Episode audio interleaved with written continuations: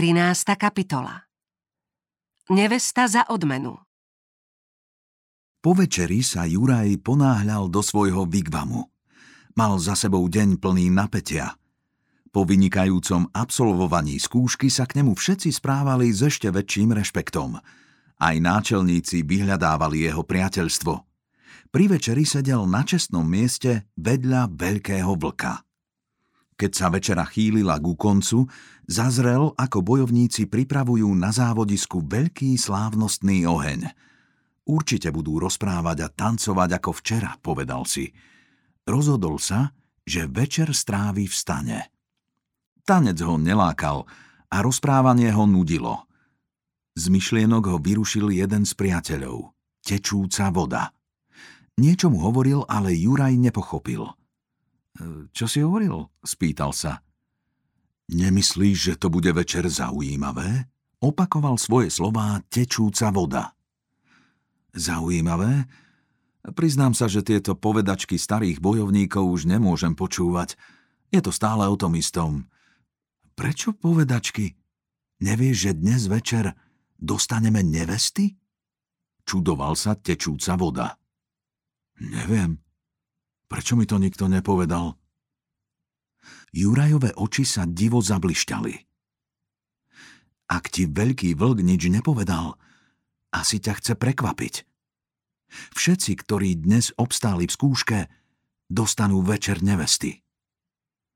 Ale ja nechcem nevestu, vysvetľoval Juraj.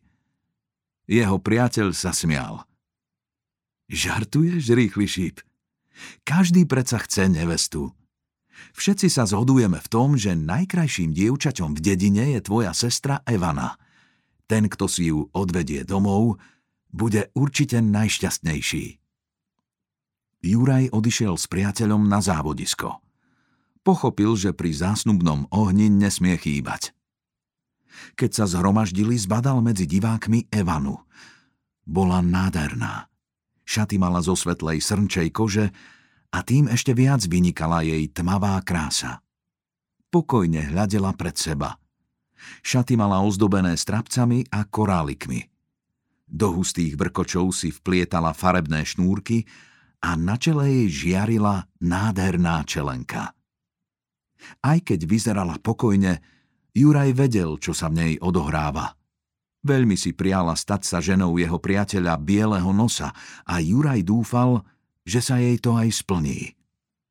Veľký vlk sa postavil a Dav stíchol, keď oslovil zhromaždených indiánov. Pred mnohými rokmi som aj ja dostal za nevestu krásne dievča. Práve tak ich aj dnes dostanú mnohí mladí muži. Možno sa im bude dariť lepšie ako mne. Niekoľko mesiacov som bol s ňou veľmi šťastný. Ale choroba mi ju navždy zobrala. Odišla do väčšných lovísk a ako útechu mi tu nechala malé dievčatko. Bolo svetlom môjho života. No ja som potreboval syna. Veľký duch sa zľutoval a poslal mi ho. Je najstatočnejší zo statočných, najsilnejší zo silných a najmúdrejší z múdrych. Celý dav s napätím sledoval rýchleho šípa a Evanu, ktorých náčelník zavolal k sebe.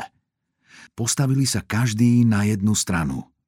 Evana stála v spriamene a hľadela do zeme – Juraj mal ruky skrížené na hrudi a hľadel priamo, ale úctivo nadav. Veľký vlk pokračoval. Nemôžem urobiť lepšie rozhodnutie, ako spojiť moju krásnu dceru, ktorú mi dala moja milovaná žena, so silným synom, ktorého mi poslal veľký duch. Oznamujem vám, že svoju dceru Evanu dávam svojmu synovi rýchlemu šípovi za ženu. Dôverujem mu. Zo všetkých bojovníkov bol najlepší. A vy sami ste videli, ako výborne obstál vo veľkej skúške. Keď ja odídem do väčšných lovísk, stane sa on vašim náčelníkom. Múdrym, silným a dobrým vodcom. Budete ho milovať, budete si ho ctiť a vážiť. Potom veľký vlk prikázal, aby si jeho syn a dcéra prisadli k ohňu a oznámil zasnúbenie ďalších bojovníkov. Ale Juraj už z jeho rečí nevnímal takmer nič. Bol rozčúlený a nešťastný. Aj Evana bola duchom neprítomná a sedela mlčky vedľa neho. To nemôže byť pravda, myslel si Juraj. Asi sa zbláznim. Musím odísť, kým ešte žije veľký vlk. Potom by už bolo neskoro. Musel by som sa stať náčelníkom, ale čo mám robiť? Rozvíjal ďalej svoje myšlienky. Keď zmiznem, vyšľú najlepších bojovníkov, aby ma priviedli späť. Môj útek budú považovať za zradu a podľa indiánskeho zvyku bude trestom smrť. Nie, nie, nesmiem sa unáhliť. Všetko si starostlivo premyslím a naplánujem. O niekoľko dní neskôr ho Evana prosila, aby s ňou šiel do lesa – bolo to prvýkrát od zásnubného ohňa, čo boli spolu sami. Až keď boli dosť ďaleko od tábora, prehovorila. Viem, že ma nechceš za ženu. Juraj chvíľu mlčal a potom povedal. Ty si predsa moja sestra. A nie je zvykom ani u vás, ani u nás, aby sa brat oženil so sestrou. Máš pravdu. Otec to mohol urobiť len preto, lebo každý vie, že nie sme pokrvní súrodenci. Ale veľký vlk nikdy nepochopí, že sa máme radi len ako brada sestra a že moja láska k tebe nemôže byť taká, akú cítim k bielemu nosu. Ty vieš, že by som chcela byť jeho ženou. Moja milá sestrička, tento problém vyriešime iba tak, že sa vrátim k svojmu ľudu. Evana pozrela na Juraja a vzdychla si. Ty vieš, rýchly šíp, koľkokrát sme už o tom hovorili. Nemôžeš utiecť. Nepodarí sa ti uniknúť našim bojovníkom. Obávam sa, že sa nikdy nevrátiš domov. Evana, ja verím, že Boh vypočuje moje prozby. Často ho prosím, aby mi pomohol – Určite čaká, pretože má svoj dôvod.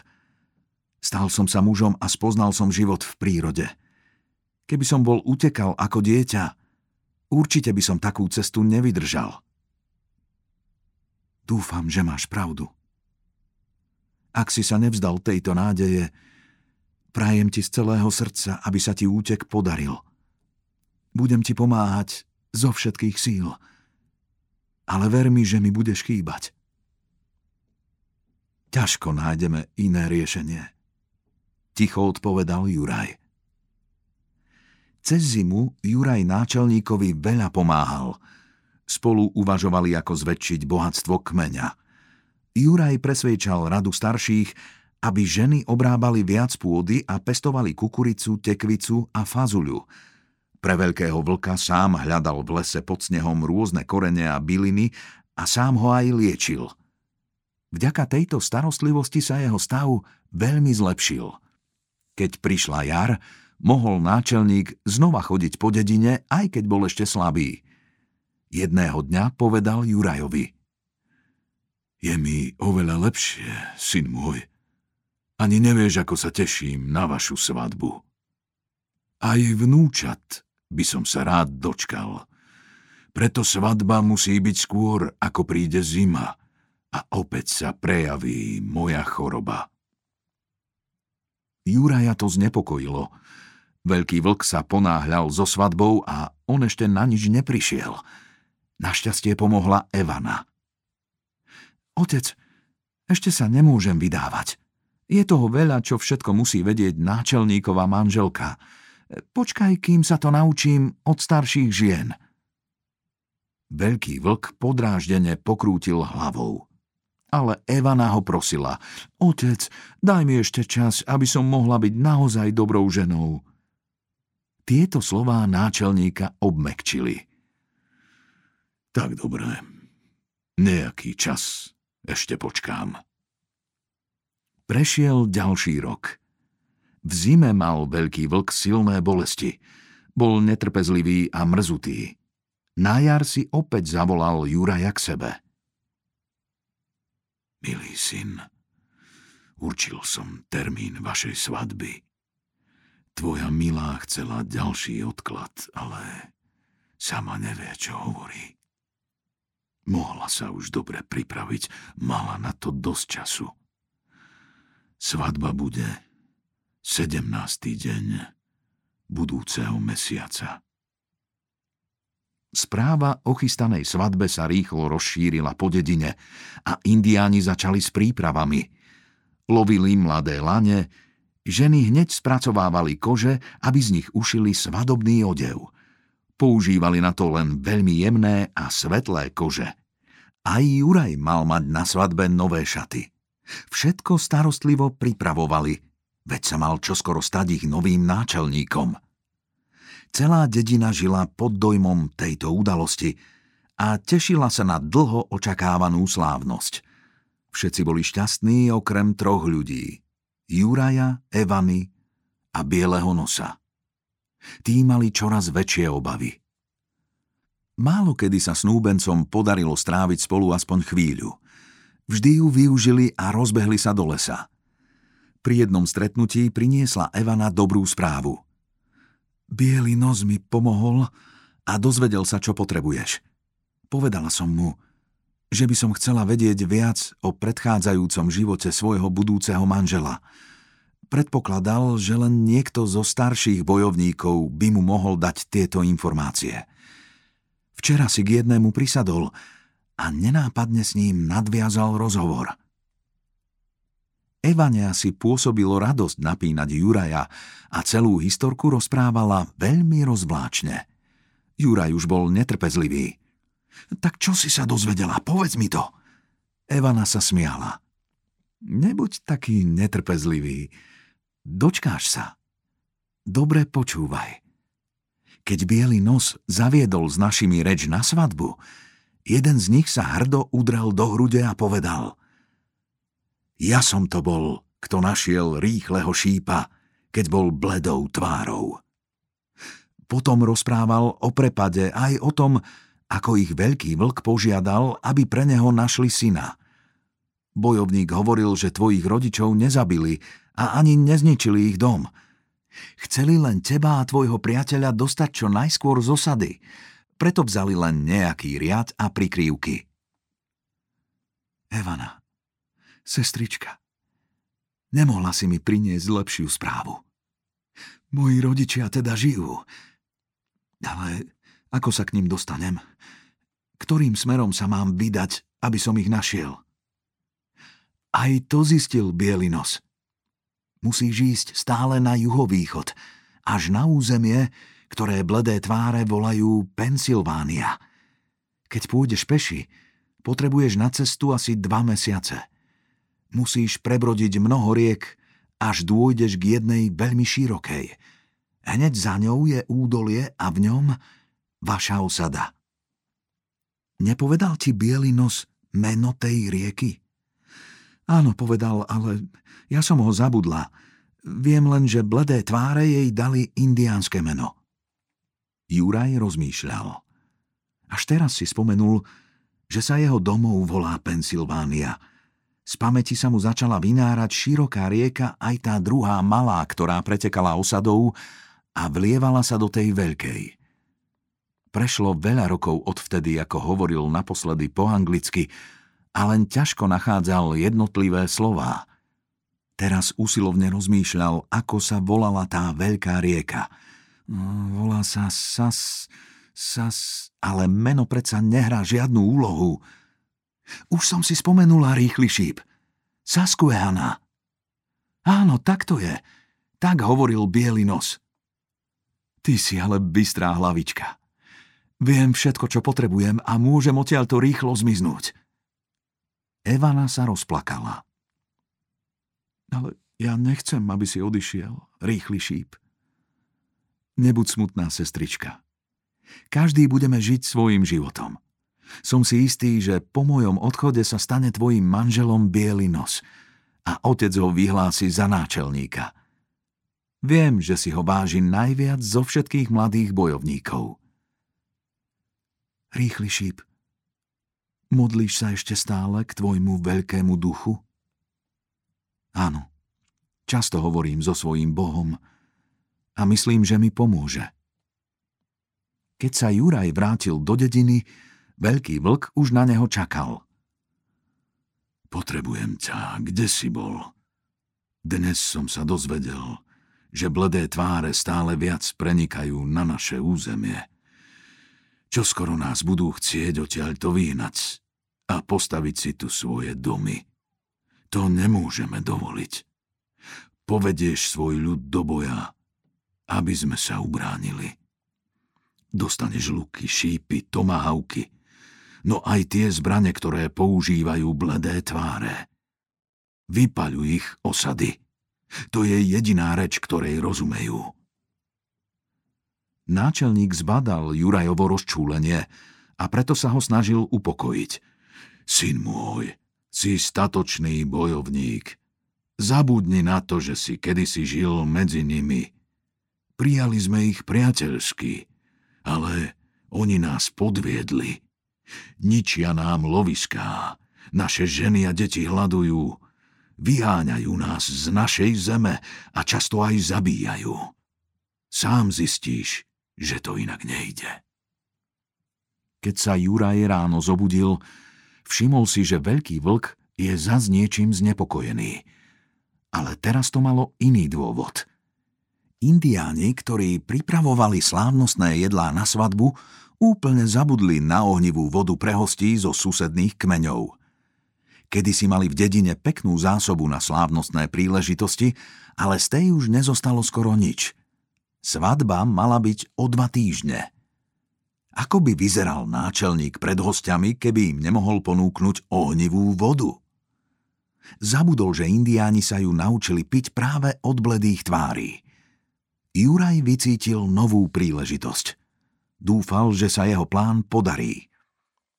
Vážený oče, povedal, miesto, kde sa dá dostať ohnivá voda, je vzdialené pol dňa cesty pošli niekoľko bojovníkov, aby ju doviezli a dozajtra budú aj naspäť.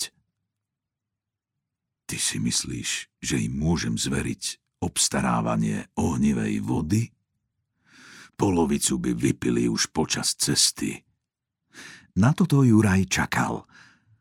Tak s nimi choď ty a nikto sa jej ani nedotkne. Krátka vychádzka ti urobí dobre. Veľký vlk chvíľu rozmýšľal – je to dobrý nápad. Pôjdem s nimi. Zavolaj 30 najspoľahlivejších bojovníkov a vyber asi 50 najlepších koní. Budeme ich potrebovať, aby sme mohli doviesť ohnivú vodu. Juraj poslúchol a o hodinu bolo všetko pripravené na cestu. Skôr ako veľký vlk vysadol na koňa, zavolal Juraja – Rýchly šíp, zverujem ti zodpovednosť za dedinu, kým sa nevrátim. Povedal to tak hlasno, aby ho počuli všetci okolo stojaci indiáni. A keby sa niečo dôležité stalo, si dosť múdry, aby si spolu so staršími vedel rozhodnúť. Potom položil Jurajovi ruku na plece a povedal Zajtra sa uvidíme. A na tvojej svadbe bude dosť ohnivej vody. Juraj sa pokúsil o úsmev, ale šlo mu to ťažko. Vedel, že svojho adoptívneho otca už neuvidí. Nie, veľký vlk. Myslel si, zajtra sa so mnou nestretneš. Ohnivú vodu vypijete na svadobnej hostine môjho priateľa Bieleho nosa a Evany. Je mi ľúto, že ti spôsobím bolesť, ale nemôžem inak. Keď videl náčelníka odchádzať v rannom slnku, zovrelo mu hrdlo i srdce. Veľký vlk ho síce niekoľkokrát potrestal, ale bol k nemu vždy spravodlivý a láskavý. Správal sa k Jurajovi ako k svojmu synovi a on si ho za tie roky naozaj obľúbil. Musím odísť. Bude to najlepšie pre všetkých. Nemohol by som byť náčelníkom a viesť indiánov do boja proti bledým tváram, ani keby to bolo prekmeň životne dôležité. Rozbehol sa k Evaninmu stanu. Hlasno zavolal na sestru. Stará indiánka vystrčila hlavu z vigvamu. Odíď, mladý náčelník. Tak krátko pred svadbou už nesmieš vidieť svoju nevestu. Juraj si vzdychol. To nemyslíš vážne? Veď som s ňou vyrástol, povedz Evane, nech výjde von. Indiánka zmizla a hneď na to sa objavila Evana. Vyzerala ustarostene. Čas beží, rýchly šíp. Čo urobíme? Šš, nehovor tak nahlas, sestrička. Prišiel čas môjho úteku. Mám plán. Keď všetko pripravím, prídem zas za tebou a potom si spolu výjdeme. Prosím ťa, prichystaj mi sušené meso a nikam neodchádzaj, aby som ťa mohol rýchlo nájsť. Juraj sa vydal k stanu so zásobami. Bola v ňom uložená ohnivá voda, ktorá ešte zvýšila. Cestou prikázal niekoľkým indiánom, aby šli s ním. Poďte mi pomôcť vyniesť ohnivú vodu von, vysvetlil bojovníkom – potom sa obrátil k jednému a povedal Zavolaj aj ostatných bojovníkov. Keď sa zišli, oslovil ich. Priatelia, snažili ste sa pripraviť všetko na moju svadbu. Myslím, že si zaslúžite, aby ste sa trochu rozveselili. Veľký vlk zajtra donesie novú zásobu ohnivej vody, preto môžeme tento zvyšok vypiť. Súhlasíte? Muži zajasali. O chvíľu už boli opití a volali na slávu novému náčelníkovi. Keď sa Juraj asi o hodinu vrátil na priestranstvo, boli súdy takmer prázdne a bojovníci ležali na zemi a spali. Teraz je vhodná chvíľa, povedal si. Opití muži sa o mňa nebudú starať. A ženy nevedia, o čo ide. Začnú ma hľadať až neskoro večer. Väčšine bojovníkov bude ešte zlé a nebudú schopní prenasledovať ma. Svoju sestru našiel sedieť za Vigvamom. Bez jediného slova šla za ním. Bude lepšie, Evana, keď ďalej so mnou nepôjdeš. Mohli by sa ťa pýtať, prečo si sa ma nepokúsila zadržať. Naozaj chceš odísť? Som z toho veľmi smutná. Rada by som bola s tebou ešte aspoň chvíľu. Urobíme to tak, ako keby sme si spolu vyšli zajazdiť ako zvyčajne. Keď sa vrátim, poviem, že som zišla z konia, aby som si obzrela párik mláďat, ako sa spolu hrajú. A keď som chcela ísť ďalej, nevidela som ťa. Preto som sa vrátila domov sama. Šli spolu asi tri hodiny a čím ďalej, tým viac im viazla reč. Juraj zastavil. Musíš sa vrátiť, sestrička. V lese bude o chvíľu tma a celý život by som si vyčítal, keby sa ti niečo stalo. Evane tiekli slzy po tvári. Nikdy predtým sa nezdala Jurajovi taká krásna. Mal ju naozaj rád. Neplač, Evana. Bude to tak lepšie. Ja chcem byť so svojou rodinou a ty budeš šťastná s bielým nosom. Evana bez pohnutia sedela na svojom koni a mlčky pozerala na Juraja. Aj on premáhal slzy. Ťažko opúšťal túto dievčinu, ktorá mu bola vernou priateľkou a dobrou sestrou. Moje srdce bude stále s tebou a s tvojim otcom. Nikdy na vás nezabudnem. Budem sa za teba modliť. Ale teraz sa vráť do dediny. Je najvyšší čas. Evana nevládala povedať ani slovo. Len sa zľahka dotkla perami jeho ruky a potom ho pohľadila po tvári. Rýchlo obrátila koňa a so sklonenou hlavou cválala lesnou cestou k dedine. Teraz zoskočil z koňa. Maj sa dobre, Neko. Bol si mi dobrým spoločníkom. Juraj vedel, že sa Neko vráti sám do dediny. Nemohol ho vziať so sebou. Zanechával by stopy. Potom pozeral za Evanou a Nekom, kým mu nezmizli z očí.